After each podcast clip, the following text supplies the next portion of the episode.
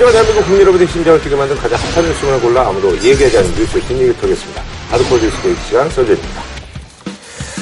자, 오늘 오전에 있었던 박근혜 대통령이 이제 국회인 대원연설이라고 해야 되나요? 예. 국민 여러분, 국회의원 여러분. 취임사는 꿈으로 쓰고 퇴임사는 발자취로 쓴다. 어떻게 보셨는지 뭐 협치, 국정 파트너로 인정을 하겠다라고 말씀하셨는데 이제 사전에도 없는 협치라는 단어가 이 대통령의 음. 그러니까요. 국회 시정 연설에도 쓰이니까 네. 참 대단한 용어가 됐습니다. 한 번이니까 예. 하지 못해. 아니 근데 이제 국정 파트너로 이제 뭐 인정을 하겠다 그런 얘기가 아니 그 당연한 얘기를 뭐하러 해 그럼. 아니 뭐 그런 얘기가 뉴스가 된다는 자체가 웃기는 거지. 지금 그런 왜 이렇게 화를 내시니까 지금 내고 바른 정말 태도는 평소에 아. 쓰던 건데 아니 그럼 지금까지 국회를 파트너로 인정 안 했다는 얘기가 뭐야 이게? 아, 그 말이지. 앞으로는 그렇게 보도가 난 거냐 말씀을 드리는 거예요. 아무거나 인용하지 마요. 예. 아, 그런데 오늘 그 내가 그 연설을 들으면서 아, 어떻게 들으셨어요, 근데? 그다 좋습니다. 나는 이 협치란 말을 왜 싫어하는가를 얘기를 하면 국회든 대통령이든 여당이든 야당이든 사심을 버리고 자기의 본분을 다하면 협치란 말을 할 필요가 없는 거예요. 협치란 말은 자칫 잘못하면요 이 유착이 되어버립니다. 거대한 집권 세력과 그게 반대되는 야당의 견제와 어떤 균형 이것이 더 중요하다는 거예요. 뭐 오늘 국회 그 개원 연설은 이게 지금 제가 인쇄해가지고 몇번 이렇게 읽어봤는데요. 그것도 몇 번씩이나 읽었어요. 네, 지금까지 대통령의 국회 연설이나 담화문을 한 번도 그대로 보낸 적이 없습니다. 늘 거기 뭐 새로운 게 있나 싶어서 꼼꼼히 찾아보는데요. 새로운 거 없습니다. 없고 이게 제가 국회의원이라서 거기서 듣고 있었으면 되게 열받았을 것 같아. 왜냐하면 모두의 인사말 끝나고 나서 19대 때 크라우드 펀딩법하고 관광진흥법 통과시켜 주셔서 뭐 경제에 많이 도움이 돼서 이렇게 덕담을 한 다음에 좀 더 일찍 통과되어 국민들의 고통을 조금이라도 덜어드릴 수 있도록 협조해 주시기 바랍니다. 이랬어요. 이게 야단친 거야. 국회가 빨리빨리 통과시켜야지. 어? 니네들이 늦게 통과시키는 바람에 효과도 덜 났고 안 통과시키는 법도 많잖아. 이렇게 시작을 했고요. 그 다음에 곧바로 한 말이 이 말이 저는 제일 잘못된 말이라고 생각해요. 국민을 위한 일에는 여야가 따로 있을 수 없다고 생각합니다. 이게 뭔 말이에요? 그 말은 맞는 말이잖아요. 다들 국민 위한다고 그러잖아요. 아니죠. 국민 국민을 위한. 일에는 어떻게 하는 게 국민을 위한 일이냐에 대해서 생각의 차이가 있기 때문에 여러 개의 정당이 있잖아요. 그러니까 국민을 위한 일에는 여야가 따로 없다 이렇게 얘기를 하면 여야가 싸우는 모든 일들은 국민을 위한 게 아니다 그런 뜻이에요. 그러니까 이, 이 연설문은 제왕의 담화문이지 대통령의 연설문이 아니에요. 여야 위에 서서 그렇게 보시는 거예요? 내가 하는 모든 일은 국민을 위해서 올바른 일이고 니들이 그걸 똑바로 빨리빨리 해야 되는데 보니까 니들끼리 국민 위하지 않은 일로 맨날 싸우느라고 국민 위한 일을 안 했잖니. 그렇게 얘기해놓고 뒤에 가면 뭐 해외 순방부터 시작해서 북한 고립화, 뭐 창조 경제센터 맨날 하던 치적 자랑. 그걸로 다 차 있는 내용이에요. 여기 무슨 내용이 있어요? 예를 들어, 예를 들어서 뭐 지금 구조조정, 조선산업 이 얘기를 하더라도 지금 국민 관심은 부실을 이렇게 키우기까지 그 당시 돈을 대준 산업은행 회장인가요? 홍기택 씨. 아, 그때 뭐 최경환 장관하고 뭐 청와대 수석 안종범 수석이 다 결정해가지고 시키는 대로 해 이래가지고 시장 원리가 뭐고 아무것도 없이 관치료해서 4조 원 넘게 돈이 들어갔다. 그런 얘기를 하는- 하는 아니, 마당에 잠깐만요. 잠깐만 말씀해. 나는 홍길택 씨는 예, 그런 말 자격이 없는 사람이에요. 저도 그건 동의해요. 돈을 2조 6천억이나 어? 그건 네가 돼 이러면 아예 제가 2조 6천억 되겠습니다. 산업은행만. 그다음 수출입은행 뭐 1조 6천억 돼. 어? 이런 식으로 해서 4조 6천억 됐다는 거 아니에요. 그렇죠. 그런데 홍길택 씨가 명색이 KDB 사는 총재를 지낸 사람이 지금 AIIB 부총재로 가 있잖아요. 그러면서 담불 다 빨아먹고 이제 와서 그런 식으로 얘기한다? 그건 말이 안 되죠. 저도 그건 동의해요. 예. 네. 이렇게 했으면 제 책임입니다. 이렇게 얘기를 해야죠. 자기가 돈 줘놓고는 왜 남 탓을 하냐고. 그런데 지금 이 전체 스토리를 보면 혼자 결정한 게 아니고 청와대 경제수석하고 기재부 장관이 같이 결정을 했고 그 사람들이 그렇게 요구를 해서 자기 했다는 거 아니에요. 그러면 자 구조조정 좋아요. 인력 감축하고 설비 감축해라 이 내용이에요. 연설 내용은. 그거 받아들인다 하더라도 그럼 지금까지 일을 이렇게 만든 사람에 대해서 책임 어떻게 물을 건데? 그거에 대해서 청와대의 책임은 뭔데? 대통령의 책임은 뭐요? 이거에 대해서 국민들이 궁금하게 생각하는데 단 한마디 말도 없어요. 정부의 책임에 대해서는. 이렇게 연설하고 국회가 협조하기를 바란다는 거는 저는 우물에 가서 수명 달라고 하는 거하고 똑같다고 봐요. 긍정적으로 보실 부분은 없는 건가요? 거의 없어요. 아무 제가 얘기 없어요. 제가 오늘 몸이 좀 아파서 주사를 맞고 누워 있으면서 네네. 처음부터 끝까지 다 들었어요. 음. 방송으로 들으면서 한 벌떡 일어날 뻔했습니다. 이게 무슨 소리야? 어떻게? 대통령 같으면 지금 우리나라가 처한 입장 이것을 정확히 판단하고 있는 것을 국민들에게 보여줘야 합니다. 현재의 정확한 위치를 설명을 해야 되고 거기에 대해서 우리 정부가 어떤 책임이 있었다 그리고 있다 이런 얘기를 해야만 하는 거예요. 그리고 나로서는 이런 방법이 최고라고 생각하는데 이 점에 있어서 여든 야든 좀 숙고를 해달라.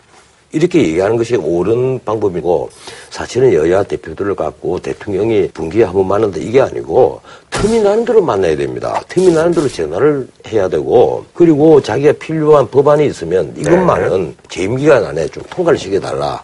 이래서 내 정책이 그 한번 실행이나 한번 해보도록 해달라 이렇게 설득을 해야죠.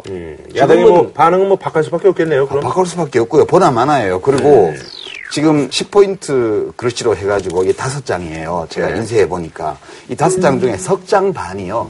지금까지 정부가 또 대통령이 이렇게 잘해왔다, 노력해왔다 이 내용이 3분의 2예요. 그다음에 나머지 3분의 1 중에 한 절반 정도는 덕담과 인사말이고요. 그럼 나머지 또 그 나머지 부분은 그 지금 위기니까 힘들더라도 수술해야지 내 말 안 듣고 수술 안 하면 진짜 죽는다 이런 내용이에요. 이게 무슨 국정 최고 책임자의 국회 개원 연설 근데 있잖아요. 역대 국회 개원 연설은 좀 이거랑 좀 달랐나요? 예전에 이명박 대통령이나 음. 노무현 대통령이나 김대중 대통령 국회 연설하고 우리 시청자 여러분들 한번 검색해서 네. 한번 보- 보시면 10분이면 알 수 있어요 차이를. 아니, 저는 가장 그 절망했던 연설이 어느 시대 때 가장 많은 노무현 대통령 때예요. 그래요? 편가르기가 너무 심했어요. 우선 그 이때 전에 가서 지방 분권화 시대 그 개막 연설을 했단 말이에요. 그건 국회 연설은 아니잖아요. 예. 옛날 우리가 소설책이나 역사책을 보면 수도를 이전하는 것이 그 사회의 지배 권력의 향배에 관한 문제였습니다. 새로운 세력이 터잡기 위해서 수- 천도가 필요했다는 것이죠. 새로운 지배 세력의 틀을 잡기 위해서 수도를 옮겨야 된다, 천도를 해야 된다고 천명을 한 거예요. 근데 그때는 정말 최선을 내주셨습니다. 이게 우리 대통령이냐? 새로운 지배 세력이라 표현을 하는 거예요. 나는 참 그 정말 노무현 대통령 잘한 게 많다고 생각을 합니다. 굉장히 그 원론적으로는 바른 길을 정도를 걸으려고 했는데 표현이 너무 직설적이다 보니까 편가르기로 나타난단 말이에요. 가진 자, 못 가진 자, 배운 자, 못 배운 자, 심지어 강남과 강북으로 갈라버린 거예요. 이 편가르기가 정치적으로는 다수의 편에 늘 설 수가 있으니까 좋은 방편일지 모르겠지만 역사적으로는 이게 엄청난 오해를 받는 그 오해를 받더라도 예, 저는 오해를 받는 그거는 해야 된다고 봐요. 지금 수도권과 지방의 차이가 어마어마하고요. 빈부격차가 굉장히 확대되고 있고요. 노동시장에서 정규직과 비정규직의 차이가 엄청나게 커지고 있고요. 남과 북의 관계가 나빠지고 있고요. 지금 그렇잖아요. 우리 현실이 그렇기 때문에 문제의 해법을 찾으려면 우리가 현재 직면해 있는 상황에 대해서 드러내야 된다고 봐요. 근데 다만 이 드러내는 거에 대해서 굳이 대통령이 해야 되냐 또는 대통령이 그런 어법으로 해야 되냐 그거에 대해서는 논란을 할 수 있다고 봐요. 그러나 저는 지금 대통령이면 통합을 해야지. 자기가 정파의 리더가 아니잖아. 이런 식으로 해서 모든 것을 주물주물해서 하는 식으로 대통령을 이렇게 세우면 그거는 민주사회에서 문제 해결할 길이 없다. 우리가 차이, 격차, 갈등 이런 것들 인정해야 돼요. 아까 방금 말씀하신 여러 가지 문제 있잖아요. 그 일거에 해- 해결하는 방법이 있습니다.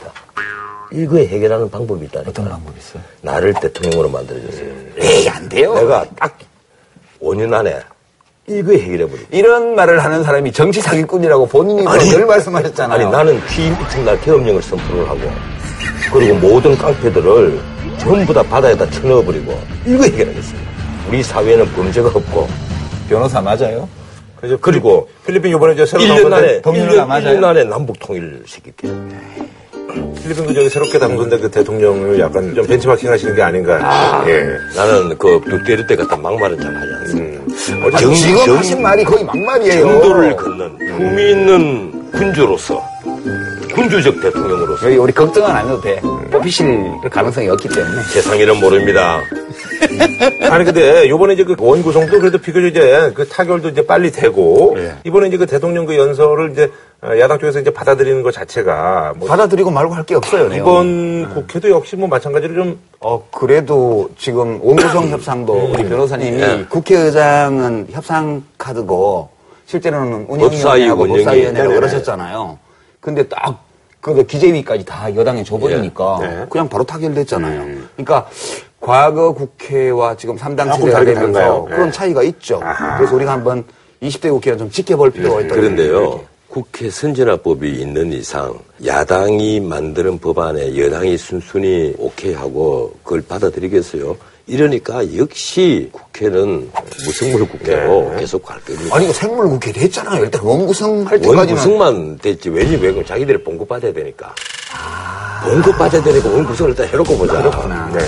그, 그 안철수 대표 공이 크네. 이번에 원구성 조기 타결. 일단 봉급은 받고 나서 보자는 거지. 예, 알겠습니다. 자, 첫 번째 소식은요, 정치권 소식인데요. 청와대가 이제 그 참모진 추가 개편을 단행을 했습니다. 근데, 아, 요번에 이제 임명되신 분이 또 이제 친박 핵심이어서, 그래서 이번에 준비한 주제는요, 친박은 돌아오는 거야. 청와대 참모진 깜짝 개편입니다. 친박의 핵심 그 김재원 의원, 그 이분이 이제 낙선하고 그래서 이제 중국에 이제 연수차 이렇게 가서 뭐 중국에서 이렇게 막 젊은이들 이렇게 사진 찍은 것처럼 막 이렇게 점프하고 사진 찍은 것도 뭐 나오고 그러더라고요. 아, 아니, 근데 그분은 낙선만 하면 중국 가잖아요. 예. 뭐 18대 받았을 때, 때도 이제 공천을 못 받아서 예, 중국 갔죠. 예. 예. 그 중국에 대해서 공부도 많이 하고 예. 책도 쓰고 내용이 있는 정치인이에요. 아니 근데 이제 이분이 갑작스럽게 이제 임명이 됐는데 뭐 워낙 이제 뭐 친박 핵심인 건 알겠는데 근데 현기한 전 수석이 워낙 대통령의 신임을 받고 있어서 굳건하게 가지 않겠느냐라고 했는데 갑자기 이렇게 또 바뀌었네요. 아무리 믿고 쓰는 배터리도 쓸 만큼 쓰면 배터리는 교체해줘야 돼요. 아, 그래요? 다 방전되면 교체돼요. 저 발음은 정확히 합시다. 배터리. 어. 배터리. 예, 표준어를 사용을 하고. 아, 네, 죄송합니다. 현기한 정부 수석이 이번에 교체는 뭐 지난 총선 때 네. 그 청와대에서는 책임을 지고 이병기 실장이 사퇴했었잖아요. 그때 우리가 정무수석 안 갈아치운다고 예, 막 예. 예, 사실은 이병기 실장이야말로 직접 총선 공천에 개입하지 않았을 거예요. 음. 그 현기환 수석이 했다는 것은 천하가 다 아는데 현기환 수석은 살려놨단 말이에요. 네네.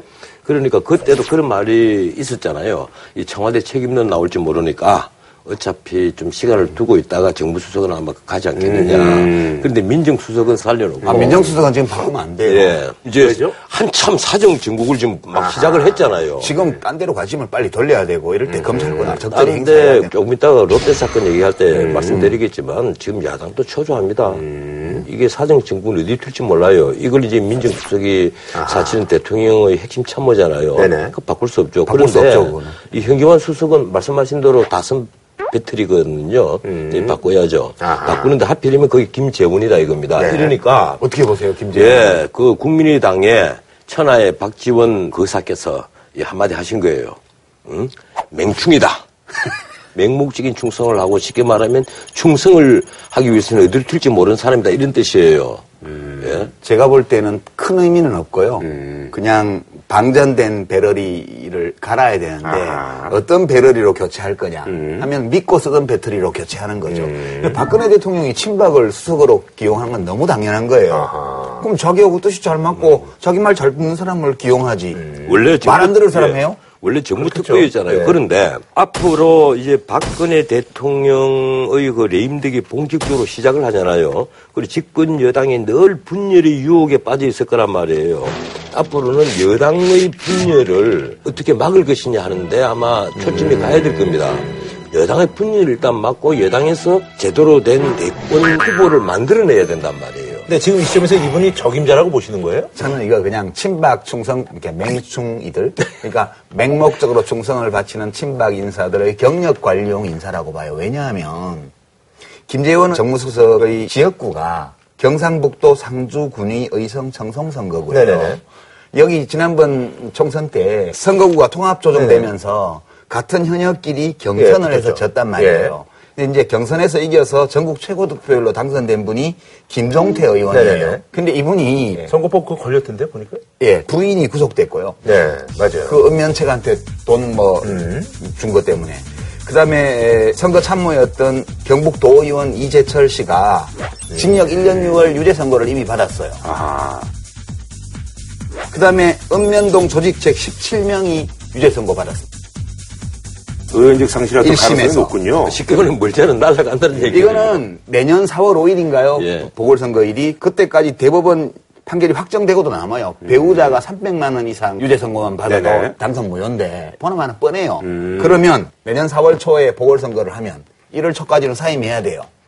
기껏해야 6개월 반짜리 정무수석이에요. 그 제가 보기에는 이분의 관상이 다시 의회로 돌아간다기보다는 정무수석으로 끝까지 할 어, 관상. 그러면 불출마 선언을 하고 근데 뭐 이제 뭐 정무수석 갔어요. 본인은 재보선 중국 갈 때 기자들에게 재보선 출마한다고 뭐 그런 얘기를 했다고 예, 예? 기자들이 재보선 출마한다고 말을 흘렸다 이런 얘기인데 글쎄요, 한번 지켜봅시다. 이거는 그냥 6개월짜리 정무수석이에요. 그러니까 정무수석의 어떤 그 역할에 큰 의미를 두지 않는 아, 별 의미 없어요. 아 니 그나저나 요번에 환경부 차관이 이제 뭐 경질이 됐는데 사실 이제 뭐 환경부 장관이 조금 더 문제가 있는 게 아니냐 뭐 이런 얘기가 아. 윤석열 장관이 대통령의 최측근이고 옛날 캠프 시절부터 가장 가까이 했고, 그리고 수위에 들어갔고, 지금 장관하고 있으니까 못 자른단 말이에요. 억울하게 차관만 듬태기 쓰고, 그, 목 날라갔죠.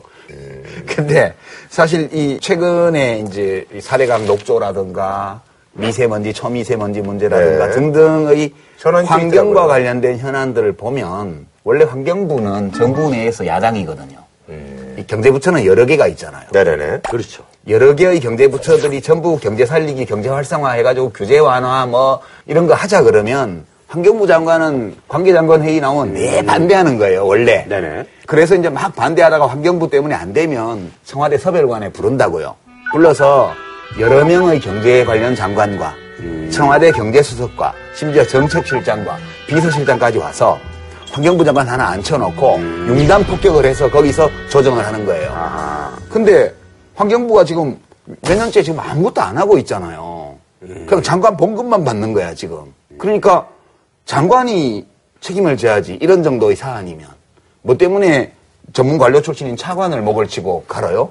그러니까 지금 청와대 인사도 그렇고 정부 차관 인사도 그렇고 이거는 대통령을 둘러싸고 있는 친박 인사들이 자리 뺏긴 사람은 새로 자리 얻고 방전된 사람은 나가고 좀 있으면 또 자리 받을 거예요 다른데 그 다음에 이제 자기가 책임져야 될 사람은 밑에 사람 목 날리고 그 자리 지키고 이렇게 인사가 돌아가는 거죠 지금. 근데 이제 미국 같으면 네. 4년 혹은 8년 동안 대통령과 임기를 거의 다 함께 합니다. 장관들이. 네. 일단 4년은 거의 함께 해요. 네. 우리처럼 장관 수명이 1년을 조금 넘는 나라는 의원내 갈지도 이렇지 않아요. 장관 문자 그대로 책상에 딱 앉아서 자기 업무가 뭔지 파악하는데 한 몇 달 걸린단 말이에요. 이딸 안 걸려요. 아니, 근데 열심히만 하면 사람, 보름이면 다 사람에게는. 둘의 차이가 다 있는 거예요.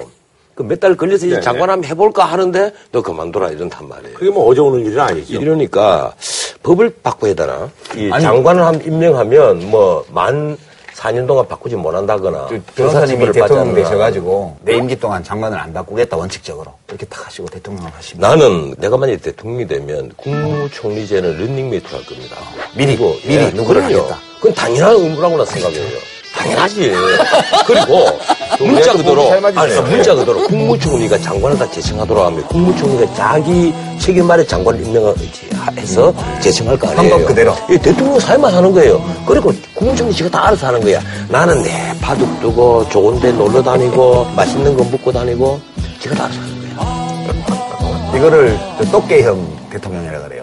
똑똑하고 게으른 대통령. 아, 얼마나 좋아요. 제일 나쁜 대통령이 멍부형. 그리고 아, 그래. 멍청하고 그리고 부지런한 아, 그리고 여기로 가는데 좀 이쪽으로 간다 싶으면 밤에 총리 공간에 가서 야 산에서 구워라 선배 뭐 야, 나 이거 이거 좀 하자 나네 하는 게 틀렸어 이거 이래서 조정해주고 그렇지는 노는 거야 얼마나 행복하겠어요 사실 그런 대통령이 필요해. 예, 알겠습니다. 뭐, 대포물이 잠룡도 좀 소식들을 좀 전해드려야 될 것 같은데, 아니 뭐 잠룡이 나르샤 일어났는데 작가들에게 얘기를 좀 해요 네. 잠룡이 놀고 있샤 아, 그래서 그걸 제가 안 했어요. 나르샤는 뭐가 나르샤 놀고 안 있샤 했어요. 아니, 네. 아니 잠룡이 까불샤 예. 아니, 너무 비하하지 마세요. 왜? 아니 지금 하는 게 전부 다 놀고 있샤지 아이, 국가 지도자가 될 분들을 그렇게 막 놀려 먹으면 자. 곤란해요. 아니 그게 민주주의의 미덕이잖아요. 음. 그게 그러네. 어제나 근데 이제 문재인 전 대표가 이번 6월 말에 이제 발표하는데 아주 이게 뭐 첨예하잖아요. 그래서 이제 미래아니냐 이제 부산에 이제 그 가덕도냐인데 그래서 이제 신공한 후보지 부산 가덕도 방문해서 가덕도 지지를 뭐 이제 우회적으로 이제 표현을 했죠. 예. 그렇게 해서 걸 하더군요. 예. 아니 본인이 지난번에 총선 공약에서 얘기를 했어요. 부산에서 다섯 석을 더불어민주당이 주면 가덕도의 신공항을 반드시 건설하겠다. 본인이 하는 공약이에요. 어쨌든 근데 이게 이번에 또 이제 뭐 총선 결과도 약간 또 그러니까 이게 사실은 진짜 결과가 어느 쪽에 나든 아, 이거 잘 생각해야 되는데. 상황이 좀 안 좋겠네요. 지금 부산대 경남, 경북, 대구 연합 세력 이렇게 정치적 경쟁이에요. 사실 이 동남권 신공항 공식적인 네, 명칭이죠. 명칭은 동남권 신공항이에요. 뭐 동남권이라 하면 경북 지역부터 시작해서 부산까지 그렇죠. 다 포함되는 거니까 여기에 국제 공항이 있어야 된다는 게 논의의 출발점이거든요. 네네. 지금 크게 문제가 된 거는 TK 지역 여론은 하나밖에 없어요. 오로지 밀양공항 건설이고 네. 부산 경남 쪽은 뭐 가덕도 해도 되고 김해공항을 확장해도 되고 될 수만 옵션이 있다면. 두 개군요. 옵션이 네. 두 개예요. 근데 이 문제가 이제 커진 게 지금 하고 있는 건 사전 타당성 조사예요. 여기 국제공항을 만들었을 때 그렇죠. 산업 전반에 미치는 영향, 음. 국민 경제에 미치는 긍정적인 효과, 네네. 그다음에 건설 비용, 유지 비용, 그다음에 안전상의 장애물을 제거하기 위해서 들어가는 비용, 네. 이걸 봐서 편익이 더 커야 이게 어느 정도 타당성이 있는 거예요. 근데 가덕도는 손바닥만한 섬이에요. 가덕도라는 큰 섬이 있어서 그따 공항을 만드나 보다 할 줄을 깔고 그게 아니고요. 가덕도는 지금 부산에서 거제도 가는 그 다리 중간에 규각서 있는 작은 섬이에요. 네. 거기가 수심이 얕기 때문에 거기를 인공섬으로 메꿔서 공항을 만든다는 거예요, 가덕도는. 밀양은 산으로 첩첩 둘러싸인 지역인데 산을 깎아내야 돼요, 그러려면. 지금 이제 그렇게 돼 있어서 서로 다투고 있는데 5월 25일 날이에요. 이날 전문가 자문회의를 하면서 평가 항목에 공항 안전과 관련되어 있는 고정장애물에 예, 그러니까 대한 말씀하신 뭐 항목이 산 이런 거죠. 예. 없다는 사실이 확인되었다고 지금 PK에서 주장하는 거고 아하. 정부에서는 가타부타 말이 없어요 지금. 지금 파리 공항공단 엔지니어링 회사 그쪽에다 그래, 맡겼죠. 예, 네. 평가를 맡겼잖아요. 사실 네. 이 외국 회사에 평가를 맡길 문제가 아니거든요. 음. 우리나라에서 충분히 이게 심사를 할 수 있는 문제인데 워낙 ADPI. 자금이 많으니까 차라리 외국 전문기관에게 그렇죠. 맡겼는데 네. 쉽게 말하면 밀양은 산이 그렇죠. 몇 개가 이래 있는데 그 내륙지방이죠. 산 허리를 깎아서 공항을 만든단 말이에요. 음. 이래서 지금 부산 시민 생각은 고도 장애물 평가 요 부분이 있어야 되는데 요걸 뺐다는 거예요. 음. 이걸 뺀 이유가 뭐냐? 쉽게 말하면 밀양에다가 그 공항을 주기 위해서 뺀 것 아니냐? 이게 정치적 압력인지는 모르겠지만 이 평가 얘기예요. 뭐 공개가 안 됐다고 뭐 예, 아니 나오고. 예. 그건 이미 약간 새 나온 모양이에요. 만약 이 고정장애물 항목이 빠졌다면 아, 이거는 무조건 밀양에 유리한 거예요. 어허. 왜냐하면 고정장애물을 제거하기 위해서 산을 깎아내는 토목공사 비용이 없어지니까. 그걸 항목에서 빼면 예. 그러니까 국토부가 개입 안 하기 위해서 어, 파리공항공단 엔지니어링 여기에다 맡겼다고 해놓고 실제로는 뒤에 배우에서 정권 실세들 했다. TK 중심의 정권 실세들이 이게 해가지고 아하. 비벼가지고 항목 설정 자체를 밀양에 유리하게 한 의혹이 있다 이렇게 지금 주장을 하는 거예요. 이러면서 아. 뭐라고 평가 항목 자체를 TK 유리하게 했단 말이야. 이래갖고 PK 민심이 막 나빠지는 거예요. 아, 지금. 그래서 여야가 가리지 않고 그런데 이제 그렇게 이제 뭐 진상 규명을 요구하는 거군요. 예, 저는 네. 이 논란 중에 문득 생각을 했어요. 대구 출신이고 네. 나는 울산 출신이지만 부산사 학교를 다녔고 여기도 가덕다고 밀양이에요, 그럼? 확실히 이게 저는 나는 필요- 영종도인데. 저는 필요 없다 주장해요. 어, PK와 TK가 전 영종도예요, 예. 저는 이제 어떻게 생각하냐면 이 공항 만들려면 십몇 년 걸려요. 그렇죠. 예. 근데 잘못하면 진짜 활주로에 고추 말리게 돼요. 지금. 우리나라에 국내 공항들 또는 국제 공항 이름 붙여놓고 활주로에 고추 말리는데 한두 군데가 아니에요. 네. 그 무한 양양 뭐 양양, 예. 데, 예, 그런- 그 그런데- 옷도 안 말리려고 약간씩 써요. 지금 최근 뉴스에 그 고속열차 있잖아요. 자기장 터널 만들어서 바퀴도 없이 안에서 부양시켜서 핑 하면 부산서 서울까지 뭐 30분 만에 온다는 거. 우리가 이거 한 15년 걸려서 지어놓으면 그때 되면 필요 없을지도 몰라요. 예, 저는 네. 평소에 밀양에도 반대하고 가덕도에도 반대를 한 사람입니다. 저는 그럼 어때요? 나는 원래 은양 유치를 주장을 했어요. 울산 옆에. 예, 원양, 원양이요? 은양. 어. 원양 불고기 원양, 유명한데 예. 원양이 아니라 은양. 어, 원양, 예. 원양이요. 예. 은양은 가장 안개가 적게 끼고 새로 인한 피해가 가장 적고 그리고 가장 거리가 가까운 대구 쪽에서 예. 울산으로 접근할 때 경계 지역 거기가 언양이에요. 아니, 근데 그 원양은 또 왜 빠진 거예요? 이렇게 주장하시는 분들이. 아니 주장을 내밖에 안 했어요. 본인 혼자 하시는 거예요? 네. 나또 어디서 또 제3의 후보처 또 얘기하는 줄 알았더니, 아, 그건 아니군요. 아, 어쨌든 근데 이게 지금 발표가 나면 이것도 후폭풍이 만만치 않을 것 같은데요. 후폭풍 정도가 아니고 네. 박근혜 정권의 레임덕을 가속화시킬 최대 요인이 됩니다. 만약에 그렇게까지 보시는 거예요? 이게 어느 쪽으로 가든 새누리는 나눠집니다. 문자 그대로 PK와 TK가 완전히 나눠지거든요. 새누리를 뒷받침하는 양쪽 세력이 PK와 TK잖아요. 사실 수도권의 새누리 지식 세력들도 보면 영남 출신들이 많이 있지 않습니까? 그렇죠. 똑같이 PK와 TK가 나눠지는 거예요. 그런데 반대로 더불어민주당은 어느 쪽으로 가든 사실은 한쪽은 먹으니까. 예, 예, 먹는 거예요. 근데 이게 이제 좀 뭐 당내에서도 뭐 또 김부겸 의원이라든지 이런 분들도 입장이 김부겸 의원은 대구 출신이잖아요. 네, 그래서 논란이 그러니까 되고 있더라고요. 전문가들이 심사하고 있는데 정치인이 개입에 음모론을 제기를 하면 국가적 갈등 관리를 어떻게 하느냐 이렇게 심장이 음. 한마디 했죠. 그래서 문재인 대표가 입장이 곤란해서 히말라야에 가버렸어 오늘. 그래서 간 거예요. 네, 제가 보기엔. 아, 아, 찬바람 마시면서 제정신 좀 차리려고 도 닦으러 간다고. 문자 그대로 잠룡이 산에 오르시 하네.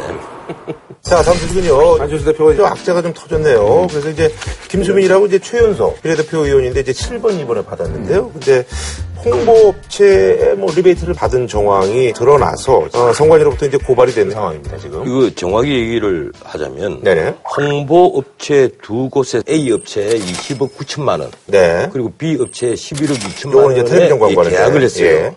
근데 A 업체는 김수민 의원이 대표로 있는 브랜드 호텔 일종의 벤처 기업 같은 벤처죠, 겁니다. 예. 아, 무슨 벤처 그냥 좀만한 글쎄, 홍보기획사지. 예, 네. 홍보기획사 만들어 놓은 아, 거예요. 아무거나 다 벤처야. 예, 그러니까 글쎄, 갖다 붙이는 예. 브랜드 호텔과 부모 계약을 관계라고 할 수는 맺고 없잖아요. 예. 1억 천만 원을 지급을 네. 받았고 또 TV 광고 업체 B 업체는 브랜드 호텔에 6,820만 원을 주는 데다가 6천만 원짜리 체크카드를 체크카드, 예. 국민의당 체크카드. 홍보팀에 전달했다. 음. 그리고 그 돈 일부는 아직도 국민의당 통장에 있다. 음. 이 얘기입니다. 그렇습니다, 예. 그러니까 뭐 일감을 주고, 예, 이제 리베이트를 받았다는 얘기죠. 이거는 전혀 복잡한 사건이 아니에요. 음. 그러니까 일 주고 이제 이거 받은 거 아니에요? 눈에 다 보여요. 아, 그래요? 그 왜 사고가 났는지도 너무 명료해요. 간단하게 좀 말씀해 주시죠. 어떻게 된 거냐 하면 비례대표 홍보물은 한 명만 당선이 되어도 100% 환급이 되게 돼 있어요. 그럼 제가 이제 발주를 해요. A 업체, 네. B 업체. 홍보물, 텔레비전 광고. 광고. 네. 이렇게 한단 말이에요. 네. 20억, 10억, 20억, 10억 줬다고 11억. 예. 생각해봐요. 그러면 사실 우리 당의 이미지나 전략에는 우리가 더 잘 알지. 회사가 더 잘 알아요? 그러니까 외주를 주긴 주는데 그 컨트롤을 당에서 다 해야 돼요. 그냥 아. 그냥 맡기는 게 아니에요. 턴키로. 네. 뭐 감독하면서 상의하면서 일을 하는 거예요. 그러다 보면 돈은 이쪽에 줬는데 우리 당직자들이 같이 가서 일을 한단 아, 같이 말이에요. 일한다. 아하. 그러니까 쟤들이 다 가지는 건 좀 불공평해. 이렇게 생각할 수 있죠. 그건 굉장히 좋게 선의로 해석하는 그러니까요. 것이고. 이제 홍보물은 이런 거예요. 뭐 3천만 가구에 하나씩 다 넣어야 되니까 몇 천만 장을 찍잖아요. 네네네. 근데 인쇄비라든가 종이값은 속이기가 어려워. 그렇죠. 그러니까 이제 기획비, 예. 디자인비 이런 걸로 얻는단 말이에요. 돈을 네네네. 얹어요. 그리고 선관위에 청구를 하죠. 음. 근데 기획 디자인을 우리가 많이 해줬단 말이에요. 여기 시켜가지고. 네. 그러니까 A한테 20억 주고, 여 10억 주고, 그렇게 해놓고, 어, 내 회사가 여기 하나 있는데, 어, 이 회사 애들 같이 해서 일해요. 그렇게 A 회사에서도 요 업체하고 영역 계약을 또 부분적으로 아하. 하고, 이게 예. 기획 업무 같은 거. 네. 그렇게 해서 이제 돈을 좀 받을 수 있죠. 정상적으로 해도. 도덕적으로 그, 야, 아는 회사에 주면 되냐, 이렇게 말할 수는 있지만, 법적으로는 아무 문제가 네. 아하. 그러니까 이 사건은 수사를 검찰에서 해보면 금방 나올 수밖에 없는 문제가 게 됐죠, 근데? 돈이 네. 정상적으로 브랜드 호텔의 회계 장부에 입금이 되어서 거기서 회사 운영과 관련된 정상적인 비용으로 쓰였다면 아무 문제가 없는 거예요. 아, 근데 저는 그렇게 생각하지 않는 게, 이 A 업체, B 업체 있잖아요. 이 업체가 문자 그대로 그 독립적인 어떤 다른 회사들이 아닙니다. 이게 당원인 사람이 운영을 하거나 당 간부인 사람이 연관이 네. 돼 있거나 그런 업체들이에요. 그렇지 않으면 예컨대 그 브랜드 호텔 같은데 돈이 1억 천만 원이 곧장 지급이 되고 하질 않습니다. 가령 TV 광고라든가 뭐 다른 홍보물이라든가 이런 데 들어가는 어떤 디자인이라는 것이 엄청난 그 뭐 비용이 들어가는 그런 문제가 아니라는 거예요. 그리고 무엇보다도 이 브랜드 호텔이라는 내가 대단한 어떤 그 성과를 키워온 어떤 기업이 아니거든요. 이게 김수민 의원이 숙대 디자인 학부 졸업하고 창업 동아리. 그, 예. 만들었던 창업 동아리고 하나버터칩에 예, 참여했다는 그 정도의 실적밖에 없는 거예요. 버터칩이요, 예. 근데 이 김수민 의원 자체가 본인이 공천 신청을 하지 않았음에도 불구하고 안철수 대표가 7번을 부여를 했단 말이에요. 그분까지도 뭐 수사를 하겠다. 사실은 뭐 이런. 것부터 나는 전부 다 밝혀야 된다고 생각합니다. 그럼 그럴 수도 있죠. 아니죠. 이 국민의 대표를 뽑는 절차에 있어서 어떤 문제가 있었다면요. 이것은 비례대표든 지역구든 다 따져야 됩니다.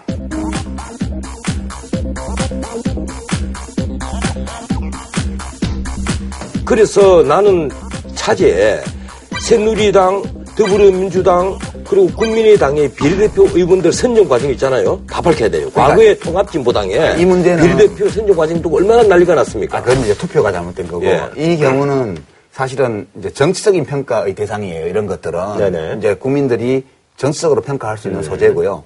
이 선관위에서 고발한 이 문제는 돈 문제예요. 이게 형법상의 문제, 선거법상의 문제거든요. 근데 이제 아까 그 뭐가 문제가 됐다는 거예요. 그래서 이제 뭐 아무 문제가 그러니까 없는데. 조사해 보면 그게 나올 거예요. 네. 근데 지금 국민의당 쪽에서 해명을 안 내놓고 있어요. 이 이야기는 아마도 거의 99%의 확률로 그 돈이 그렇게 기업의 회계상 투명하게 음. 처리되지 않았을 것이라고 우리가 짐작할 수 있는 거예요. 음. 그러면 이 일이 누구 선에서 결정된 거냐만 남게 되겠죠. 법적 책임과 관련해서.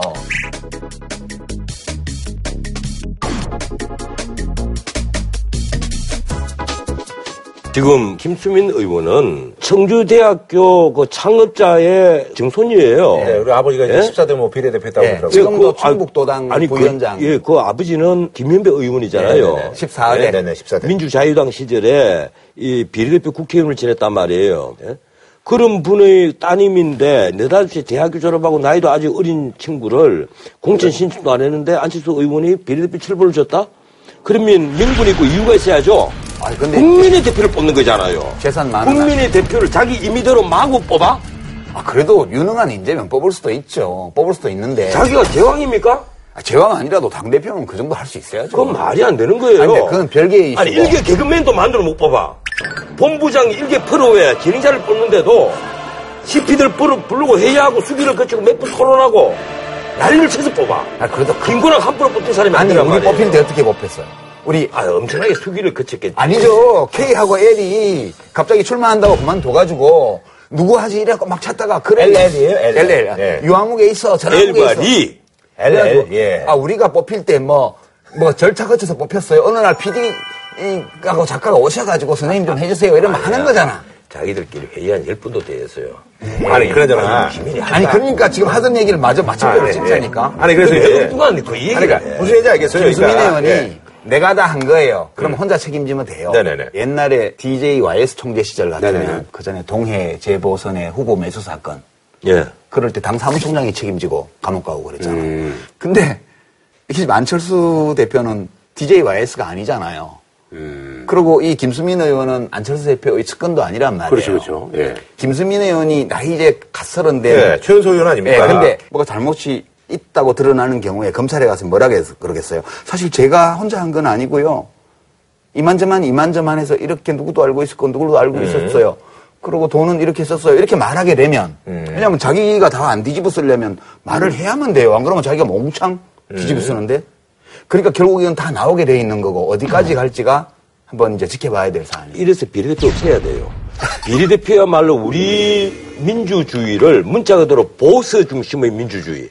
쉽게 말하면 중간 두목들 중심의 민주주의로 만드는 핵심적인 장치예요. 아니 그 문제 있다고 다 해체하면 환경부도 해체해버리고 뭐다 아니, 이 해체해버려야지. 비례대표가 없애야 돼요. 정말 없애야 돼요. 아니, 그나저나, 저는 궁금한 게 이게 이제 뭐, 각 당에 뭐 예전부터 있었던 관행이라는데 왜 여기만 이렇게 지금. 아, 이게 당이 막 만들어져 가지고 어수선해서 그런 거예요. 딴 데는, 그래요? 딴 데는 안- 이딴 속을 다 잘한 거예요? 안 걸려 아니지. 들어가도록 정리가 딱 깨끗하게 되죠. 이게 내용상 아는 업체에 맡겼고 뭐 이렇게 했다 하더라도 이 법적으로 문제가 되지 않는 방법으로 해야 되는 거예요, 이거를. 이런 것을요, 네. 법적으로 문제 없다고 만약에 국민의당에서 계속 얘기한다면 정말 정치 그만두십시오. 만약에 다른 당에서 이 문제가 터졌다면 국민의당에서 가만히 있었겠습니까? 지금쯤 아마 대변인 생명 두 번, 세 번 나왔을 겁니다. 근데 다른 당에서는 지금 이 국민의당 사태에 대해서 언급 안 하잖아요. 별로 안 나오죠. 예. 네네. 새누리당에서 짧게 한마디 했죠. 이게 이제 함께 쓰는 우물이거든. 거기는 함부로 침 뱉으면 안 되거든. 그래서 새정치하겠다 그런 안철수 의원으로서는 지금 입이 열 개라도 할 말이 없게 되었습니다. 그래서 내가 준비해온 한 줄 평이 있어요. 네네. 제가 존경하는 만해 한용운 선생의 시 님의 침묵을 원용을 하겠습니다. 한용운 선생님 정말 죄송합니다. 님은 같습니다. 사랑하는 새정치는 같습니다. 검은 돈에 넘어가 차가운 감옥을 향해는 넓은 길을 달려서 차마 떨치고 갔습니다. 아직 뭐 감옥 간 것도 아닌데 뭐. 아, 너무 비장하다. 감옥 반드시 가게 됩니다. 한 줄을 평 예. 청와대 인사에 대한 한 줄 평을 할게요. 저는. 네. 돌려막을 수 있는 것이 카드빚만 있는 건 아니다. 그런 문학적인 비유를 패러디했습니다. 화장실에 가면 있잖아요. 남자가 흘리지 말아야 할 것이 눈물 눈물뿐인 것은 아니다. 자, 다음 소식은요. 지난 10일이었죠. 검찰이요. 재계 5위입니다. 지금 현재. 대규모 인력 한 200여 명을 동원해서 롯데그룹을 압수수사를 했는데요. 그래서 준비한 이번 주제. 이상하게 꼬였네. 롯데 압수수색. 자, 검찰 롯데 압수수색의 진짜 예. 이유입니다. 예. 이 노래 저거예요. 로, 저 CM송이에요. 네, 네, 알고 있습니다. 예, 롯데, 롯데 삼가. 롯데가 우리나라의 롯데 제과를 1967년에 만들고 첫 번째 나온 CM송이 뭔지 알아요? 네, 네, 제가 아주 어릴 검은. 롯데껌 그거 아니에요?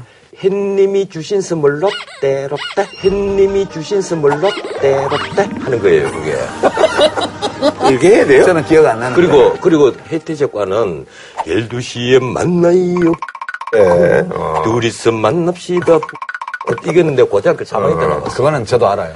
살짝 쿵 데이트. 그건 지금도 나와요? 복콘 네.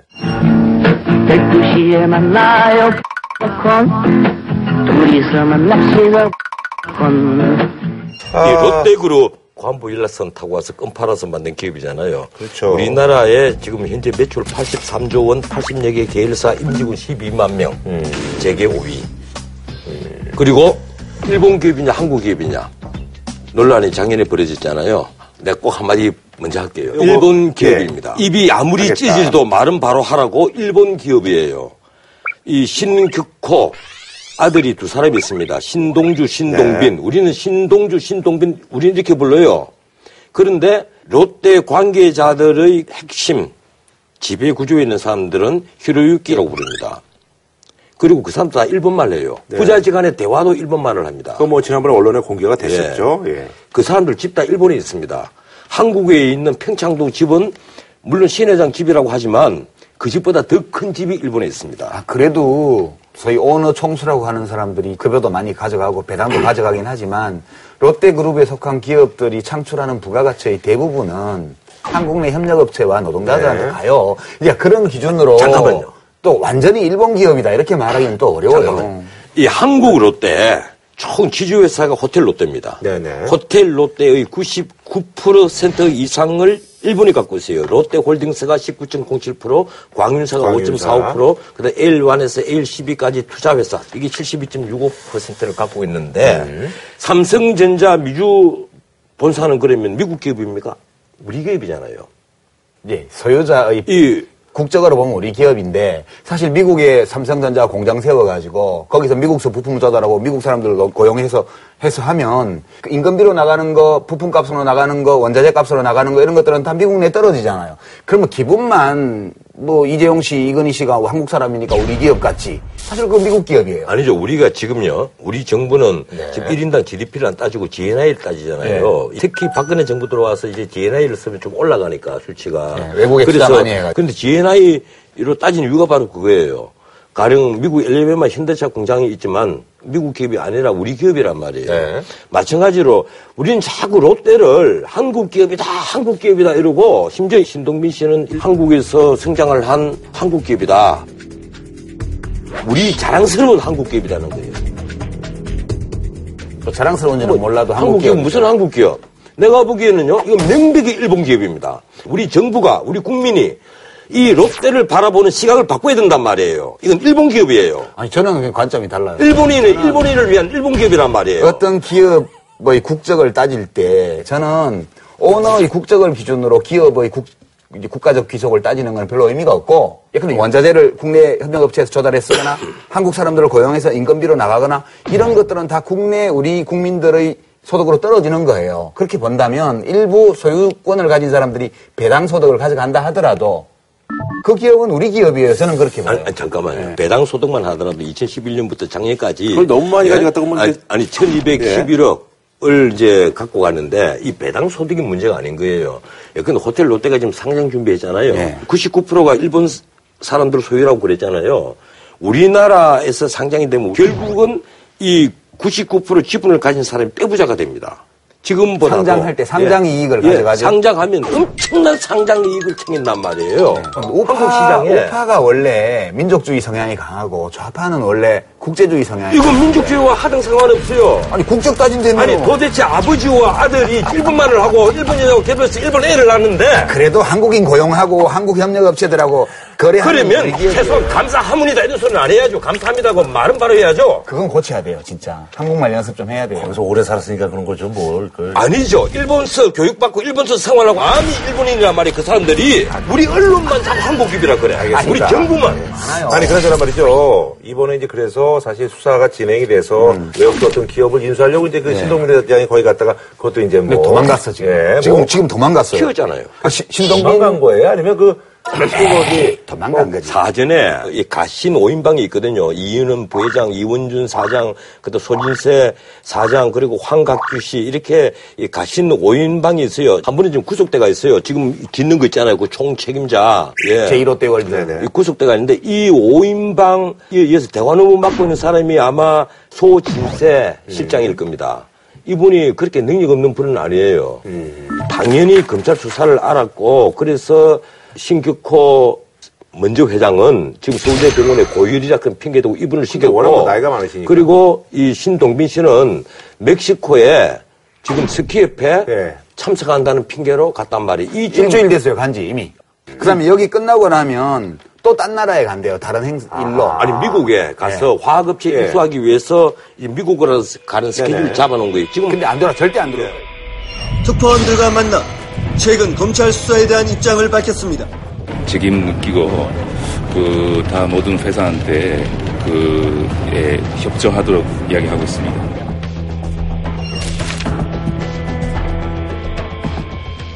이게 사실은 저기 정은호 게이트하고도 또 연관이 돼 있어. 그래서 그 따님이 신영자. 아, 예. 저는 신영자 호텔 롯데 예. 이제 운영하는 그 고문이시죠? 신영자 씨가 아, 예, 그 예. 이제 면세점에 네. 그 네이처 리퍼블릭 그 예. 정은호 씨 그 뭐 물건 입점시켜주는 뭐 브로커 음. 끼갖고 이렇게 해서 이제 현금 좀 받고 매서 지금 자리 정해주고 20억 받았다는 예, 거 돈? 받았다는 얘기는 회사에 사실 패기친 거죠. 왜냐면 20억 깎아갖고 예. 돈 받을 수도 있잖아.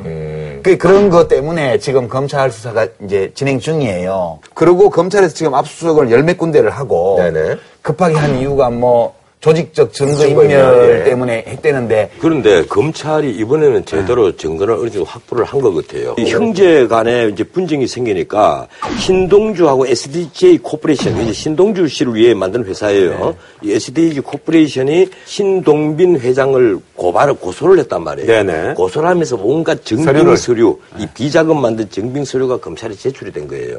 거기다가 아까 말씀하신 대로 신영자 사건이 터졌단 말이에요. 지난번에 롯데백화점에 이 납품 비리 네, 뭐 있었죠. 이런 게 터졌을 때는 워낙 이다 입을 다 닫아버리고 하는 바람에 당사자만 구속해서 재판에 회부를 했지 그 위를 캐지를 못했는데 비자금으로 흘러 들어간 이 저수지를 못 찾았는데 네. 이번에는 저수지를 찾은 거예요. 저수지 GPS를 제공을 한 거지. 예, 찾았단 말이에요. 좌표를 어떻게 찍고 가면 저수지가 이 있다. 17군데를 압수수색을 했는데 그게 처음부터 신동빈 평창동 집 그리고 신규코 씨 있는 롯데호텔 34층 그 다음에 무엇보다도 이 정책본부 총사령탑입니다. 싹 다 뒤지고 여기에 아까 말한 이 5인방의 집들 이 압수수색을 싹 다 해버린 거예요. 이뭐 엄청난 걸 200명이 투입이 됐잖아요. 이건 뭐 유사일의 처음입니다. 이러니까 검찰이 명운을 걸겠다는 거예요.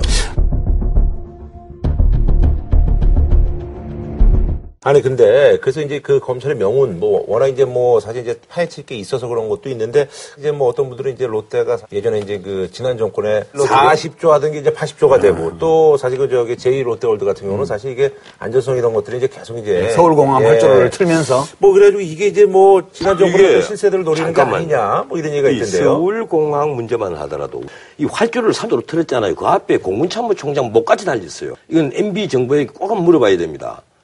어떤 핑계를 대더라도 이건 말이 안 돼요. 사승 장군을 그것도 공군의 총 책임지는 참모총장 목을 날렸단 말이에요. 그런데 그 뒷말이 다 나온 것이 바로 이 성남 서울공항 때문에 말 안 들어서 잘랐다는 거예요. 이분이 가장 반대를 많이 했거든요. 아, 그 사람들은 참여정부 때도 계속 반대해서 못 해줬잖아요, 그거. 계속 반대를 해 왔는데. 장성들이 반대하니까 그런데 못 이번에. 허가를 끝내 한 거예요. 나는 이 문제에 있어서는 특정 정권을 사정하고 안 하고를 떠나서 반드시 MB 정부가 나 대답을 해야 될 책임이 있다고 는 생각을 합니다. 대답 안 해요, 근데. 해야죠. 혹시 뭐 이명박 대통령 지금- 전화번호 있어요? 물어볼 수가 있어요, 전화번호. 지금 그런데 지난 정권에 문제가 한둘이 아니잖아요. 그 벌써 지금 포스코 한번 틀고, 네. 예, 있었죠. 그리고 이 자본외교 비리 틀고 효성 틀고 계속 틀었는데 이번에 롯데 문제는 너무 심각한 게 롯데는 지난 정권 때 너무 소문이 많이 났어요. 김해 유통단지도 주고 부산 롯데타운도 생기고 저 백 그 몇십 층짜리 빌딩도 허가를 해주고 매세짐도 대폭 확대를 시키고 이 롯데에 대한 것은 가히 특혜라 해도 무방할 정도의 어떤 정책적인 배려가 있었단 말이에요. 그 고, 고려대 경영학과 동문인 예, 장, 그, 예, 장, 뭐, 장아무개 씨. 예, 예. 네, 동기죠. 그, 그 사람을 롯데 사장으로 만들었잖아요. 이명박 대통령 아. 당선되자마자 이 면세점과 롯데 호텔, 롯데월드를 이끄는 총괄 사장을 시킨 거예요. 그러니까 이명박 대통령 네. 취임 직후에 참 이명박 대통령 마음씨 고와 이렇게 동문을 잘 챙겨주는 훌륭한 분이세요. 반어법을 쓰신 겁니까? 아이, 너무 고급한 반어법. 대중을 오해를 합니다. 아니 수사가 이게 그러면 어디까지 이렇게 뭐 진척이 될 것 같아요? 이거요? 예. 네, 단적으로 얘기할게요. 이것보다 10분의 1 정도도 안 되는 SK 최태훈 회장도 구속됐고. 징역 4년. 그런데 이걸 그냥 넘어간다고? 그러니까 안 들어요. 이제 나갔어 이미. 그리고 롯데 그룹은 차제 이제 한국 그룹으로 만들어야 돼요. 이름을 바꿔야죠. 신롯데로 바꾸든지. 아니 근데 경영 소유권을 그 사람들이 갖고 있는데 여기서 무슨 수로 바꿔요? 아니면 뭐 베르테르 몰수할 수도 없고. 해서 기업 이름을 완전 바꿔버려. 베르테르. 그것도 괜찮다. 이번에 이제 그 검찰이 이렇게 이제 뭐, 뭐 명운을 걸겠다 이런 거 자체가 얼마 전에 이제 그 홍만표 뭐 변호사 뭐 사건도 있고 지금 그거 다 없어져 버렸잖아요. 예, 지금 이제 김경준 검사장 사건이 더 문제될 뻔했죠. 이러니까 이제 검찰에서 뭐, 예. 그걸 덮기 위해서 그런 얘기도 있더라고요. 지금 사정 증국으로 간다는데 나는 그렇게는 안 봅니다. 그건 그렇다고 덮일 문제도 아니고요. 오히려 만약에 우리가 음모론을 내세운다면 정권 말의 림덕을 방지하기 위한 그런 얘기도 있고요. 사정 증국. 아하. 저는 그거 근데- 아닌 것 같은데. 예, 글쎄 나는 그런 것도 왜냐면 아니라고 이거 봐요. 한다고 해가지고 예. 누가 긴장을 해요 지금? 예, 아니 아니죠. 지금 이전 아 여기 롯, 정권 롯데 인사들하고 좀 이거요? 친분이 있는 여야 정치인들? 친이계뿐이 아닙니다. 정계에 지금 밤잠 못 자는 분들이 최소한 10명은 있었거든요. 아, 10명 갖고 뭐 국회의원이 300명인데 그 중에 10명이 밤잠 못 잔들 뭐 국회가 뭐 상관 있어요? 아, 근데 또 국회에 높은 자리에 있는 사람들이면 얘기가 또 다르겠다. 그렇죠. 최소한 초선들은 아닐 거 아니에요. 초선들은 불가능하죠. 재선급도 좀 아닐 것 같고. 예, 내 참 보면 그 바빌론 시대 때 바벨탑 이 인간이 오만을 상징한다 이래서 이 창세기에 보면 그 조물주가 벌을 내리지 않습니까? 이 바벨탑을 함부로 세우는 게 아닙니다. 자, 그럼 한줄 높이 그걸로 뭐 대체되는 건가요? 전 변호사님은 이게 이런 뭐 정치권을 긴장시키는 목적 이런 거 말씀하시는데 저는 그쪽보다는 네네. 검찰이 뭔가 좀 면을 세우기 위해서 음, 그쪽으로. 자구책으로 국민의 인기를 얻기 위해서 하는 측면이 더 강하지 않을까 아하. 이렇게 생각해서 한 줄 평을 딴 데를 보세요 하나 둘셋이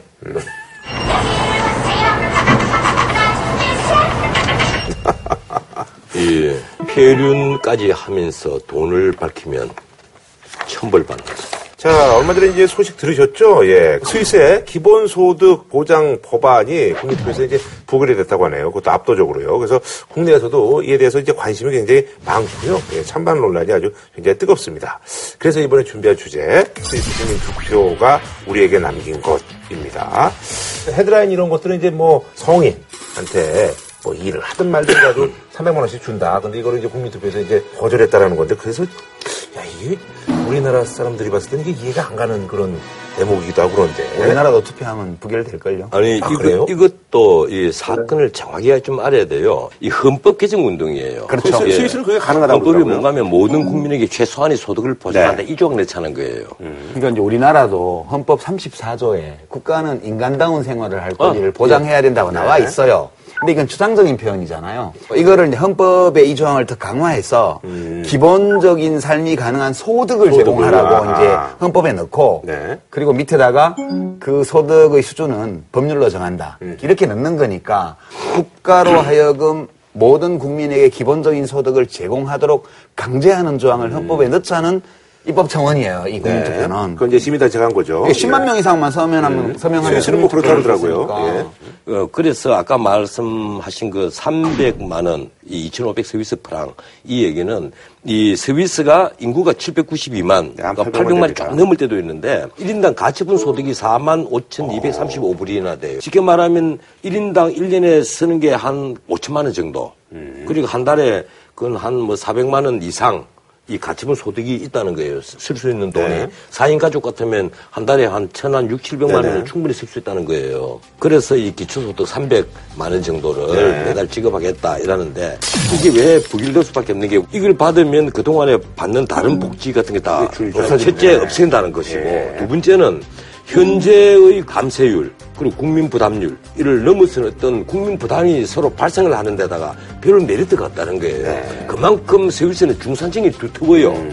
기본적으로 기본소득을 보장받아야만 생계를 꾸릴 만한 사람이 10%도 안 된다 그런 수치가 나와 있단. 말이에요. 예. 이러니까 찬성이 23%밖에 안 되는 거예요. 예. 이 문제에 대해서 이제 그 사실 이번에 이제 스위스에서 부결이 됐지만 이제 그 많은 그 국가들이 관심을 갖고 있다고 하는데요. 예. 지금 그래 핀란드 같은 나라도 이미 한 달에 한 70만 원 정도 주는 그 네. 550 유로를 기본 소득을 한시적으로 해서. 예, 무조건 주는 것을 지금 이미 그 실험을 하고 있습니다. 네, 실험하고 이- 있다고 그러더라고요. 예, 무작위로 특정 지역에서. 예, 네. 서구에서 이런 논의가 계속 늘어나는 이유가 이 로봇 기술이 발달하고 그러니까요. 인공지능이 예. 발달하면서 일자리가 기본적으로 준다는. 거예요. 네. 그게 한 가지 이유고요. 예. 또 하나는 참 이게 인류의 오랜 꿈인데요. 토마스 모어 유토피아에도 보면 나오고 칼 마르크스 공산당 선언에도 나오고 그래요. 그러니까 우리 꿈이 뭐예요? 하고 싶은 일 하면서 자유롭게 그러고 먹고 사라지는 거잖아요. 그렇죠. 그만큼 그게 진짜 이상사회예요. 그래서 지금 이 우리 시장 경제 혹은 자본주의 체제를 하면서 사람들이 먹고 살려고 하기 싫은 일을 하면서 사는 사람이 너무 많지 않냐. 그래서 최소한의 소득을 국가가 보장해 준다면 사람들이 좀 여유를 가지고 정말 자기가 하고 싶은 일을 하면서 살 거다. 이런 논리인데.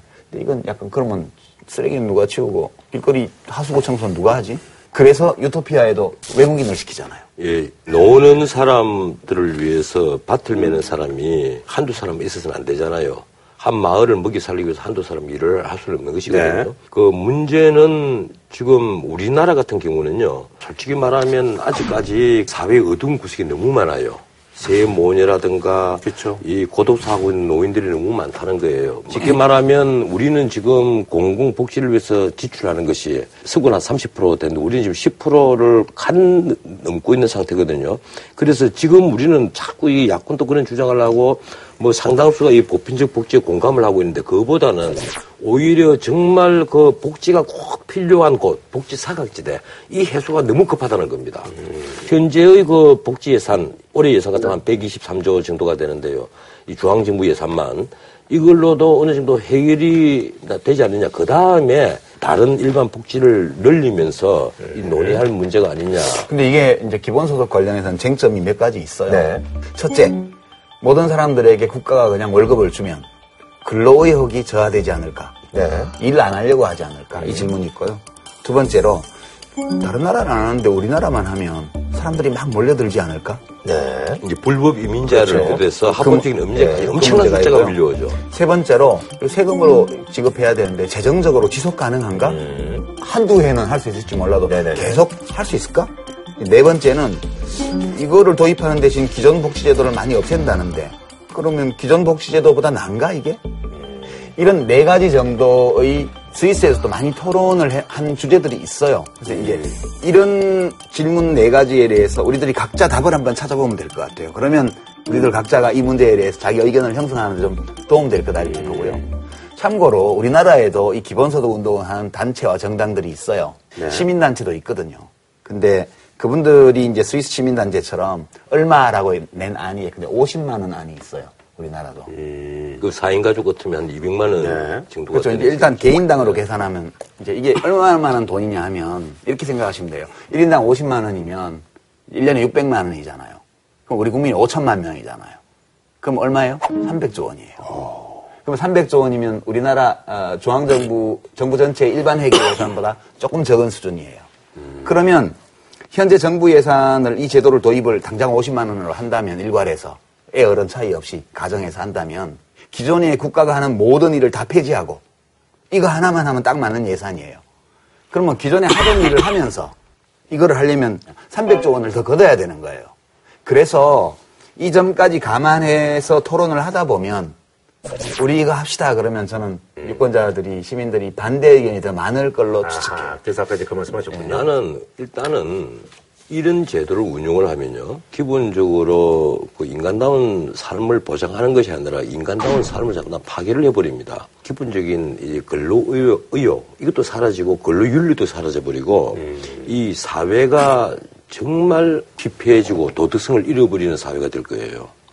그래서 나는 이런 식의 게으른 어? 게으른 사회를 조장하는 정책은 나는 옳지 못하다. 근데 이제 핀란드 같이 이렇게 복지가 잘 된 나라 이렇게 좀 시험을 하는 이유는 뭐예요? 핀란드가요 인구가 500만이거든요. 그리고 노르웨이 같은 데서도 이거 많이 논의 중이고요. 알래스카에는 하고 있잖아요. 이 노르웨이는 또 하나 그 이 국민소득이 거의 10만 불이잖아요. 뿐만 그 아니라 나라는요. 노르웨이는 북해 유전에서 예, 그 예. 국가 소유 유전에서 돈이 나오기 때문에 이거를 국부 펀드라고 해가지고 해마다 계속 돈을 쌓아놓고 있어요. 이 노르웨이가 고민하는 것은 의회가 연초에 우리가 여기서 얼마쯤 끄집어내서 복지에 사용할 것이냐. 그렇지. 어, 그 우리. 비정상회담에 노르웨이 사람 있잖아요. 그? 보면 막 노르웨이 사람인데 자기 소개서 쓰라고 예. 제가 해보니까 막 고용하든가 말든가 이런 식의 쿨한 니콜라입니다. 저는 방학 동안 좀 한가해 인턴이라도 해볼까라고 생각했습니다. 인턴이라도? 청년국제평화본부는 어떤 일을 하고 있는지 잘 모릅니다만 역시 노르웨이는 좋은 나라야. 어, 저런 자세로 살아도 별 문제가 없어. 네덜란드, 덴마크 이런 발트의 주변의 국가들, 이 연안의 국가들 한 여섯 개 나라, 이 나라는 루트교 신자들이 90%예요. 이 단일 종교로 거의 되어 있기 때문에 사회 통합이 비교적 잘 됩니다. 사회 갈등 치유가 그래서 굉장히 쉬워요. 알래스카가 이 제도를 시행하고 있는데 과연 이 기본소득 제도를 실시하고 있는 알래스카 주민들의 어떤 삶의 질, 행복도 이런 것이 미국 여타 지역에 대해서 높은가? 꼭 그렇다는 보장이 확인하기는 좀 어려워요. 그래서 저는 사실은 이게 아직은 좀 시기상조가 아닐까. 언젠가는 되리라고 봐요. 왜냐하면 지금처럼 인구가 이렇게 계속 늘어나지를 않고 지구의 호모사피엔스의 개체수가 한 10억 미만으로 줄어들고 쪼가들고, 예. 세계 정보화되고 예, 웬갓 험한 일들은 다 아. 로버트나 인공지능이 다 처리하고 그런 조건이 되면 할 수 있다고 봐요. 각국이 경제 전쟁을 벌이고 있는 단계에서는 아마 힘들 겁니다. 그래서 근데 그때까지 지구가 남아 있습니다. 그러니까 문제는 이걸 할 수 있는 상황이 될 때까지 호모사피엔스가 멸종되지 않고 살아갈 수 있냐 그런 문제가 나와 있죠.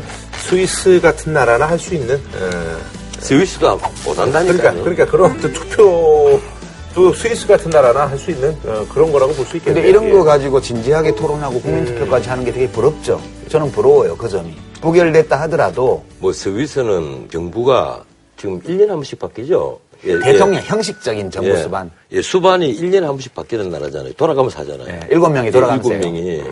그 얼마나 재밌는 근데. 대통령이 하는 일이 공항에 귀빈 예. 접견하러 나가는 것밖에 뭐 없어요. 인구도 790만, 800만 밖에 되지 않는 나라고. 알겠습니다. 자, 한 줄로 좀 부탁드리겠습니다. 일단 먹고 보자가 최선은 아니다. 이 게으른 마을을 한 명이 먹이 살릴 수는 없다. 썰 전에 공식 휴민트, 개국 공식. 바가지가 아니야. 신방 무마용으로. 어, 저라지네. 그렇죠. 저희 당 입장에서는 대변인 입장에 누구의 그러니까 지금 원래 미묘한 변화가 있네요. 아주. 아니, 그러저는 당을 어디로 배정 받으신 거예요? 같은 골목입니다. 제가 923호거든요. 아하.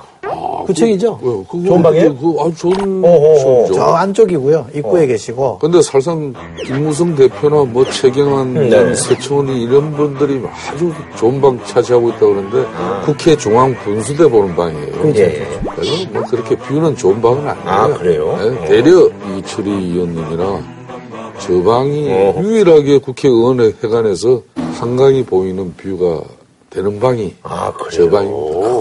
나는 오로지 이제 내 지역구 강서만 보겠다고 아, 그러세요?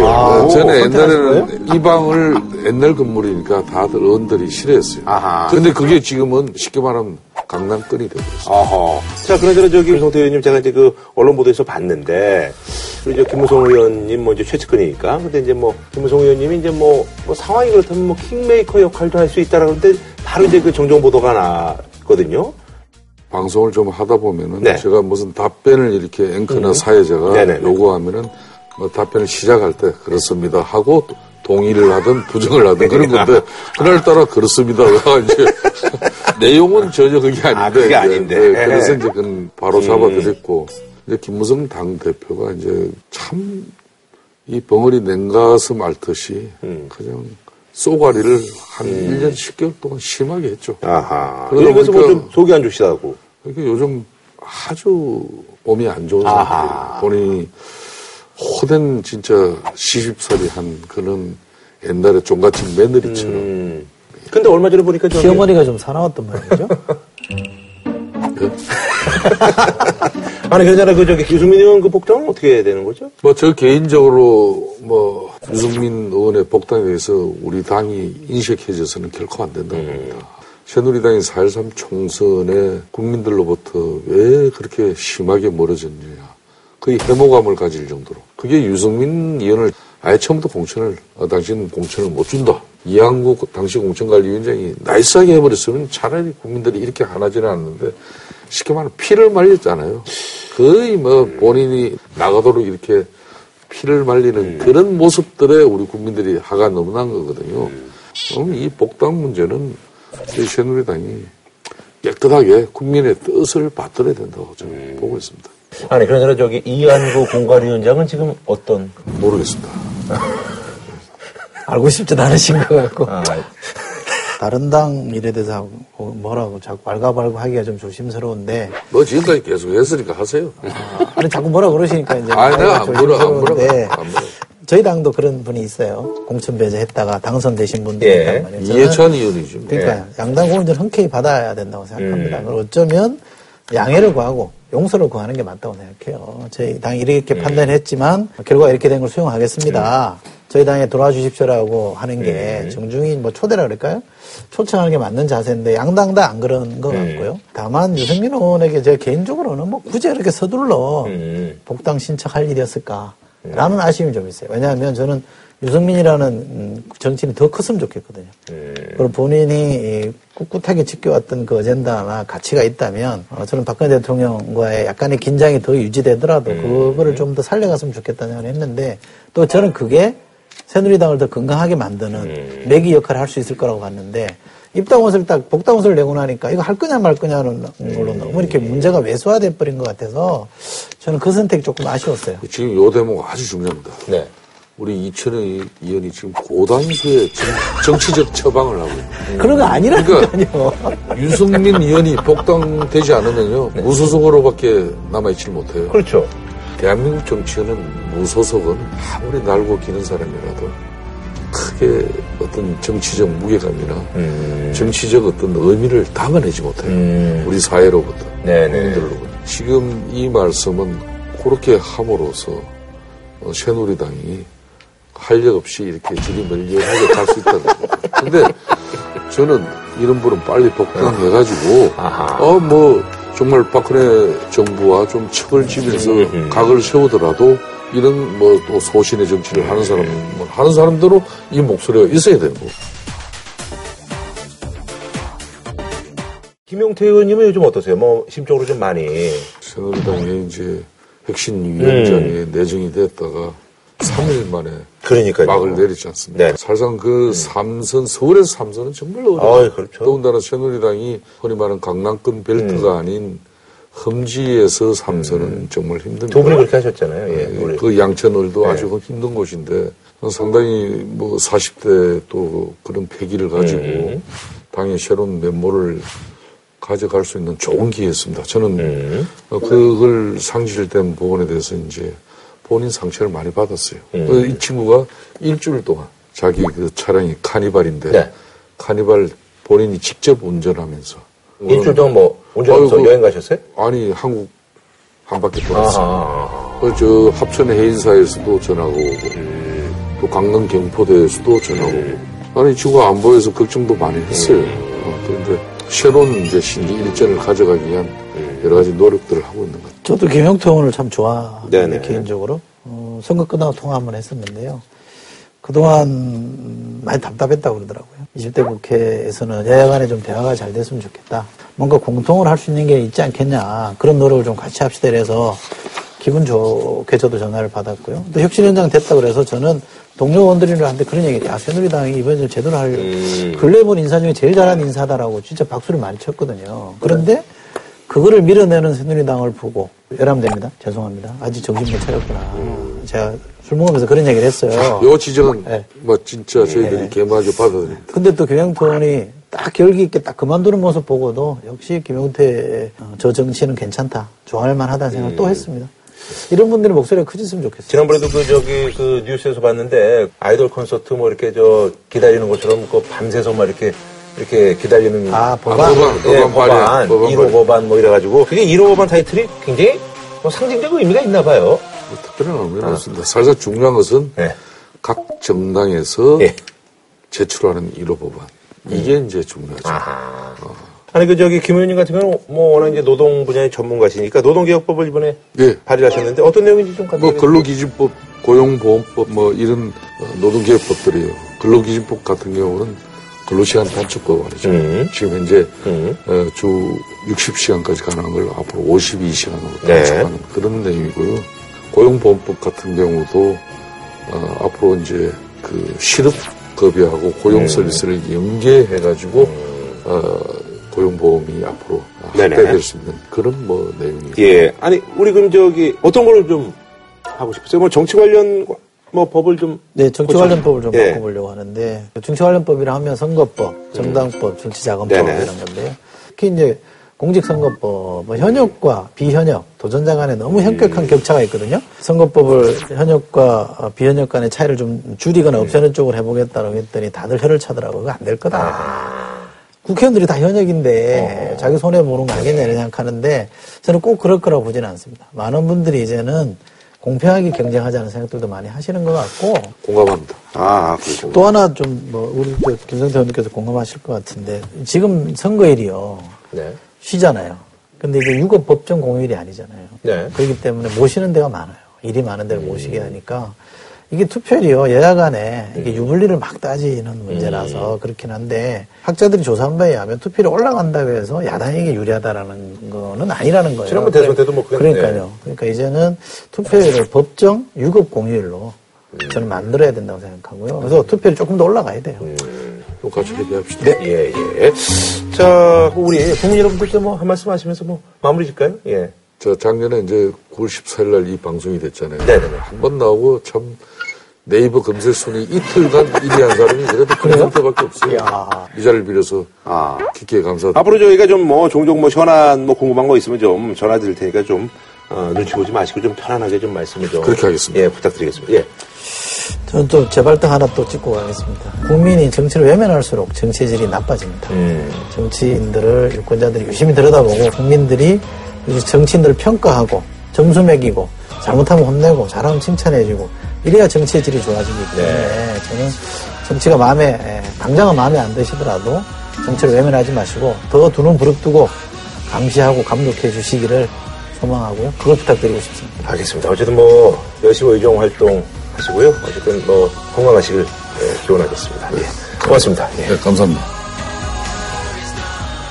치킨의 별이 다섯 개 티바 두 마리 치킨에서 백화점 상품권을 자격증 패스할 땐 이패스 코리아에서 백화점 상품권을 한우 특등심 한 가지만 싸게 파는 명인 등심에서 문화 상품권을 드립니다.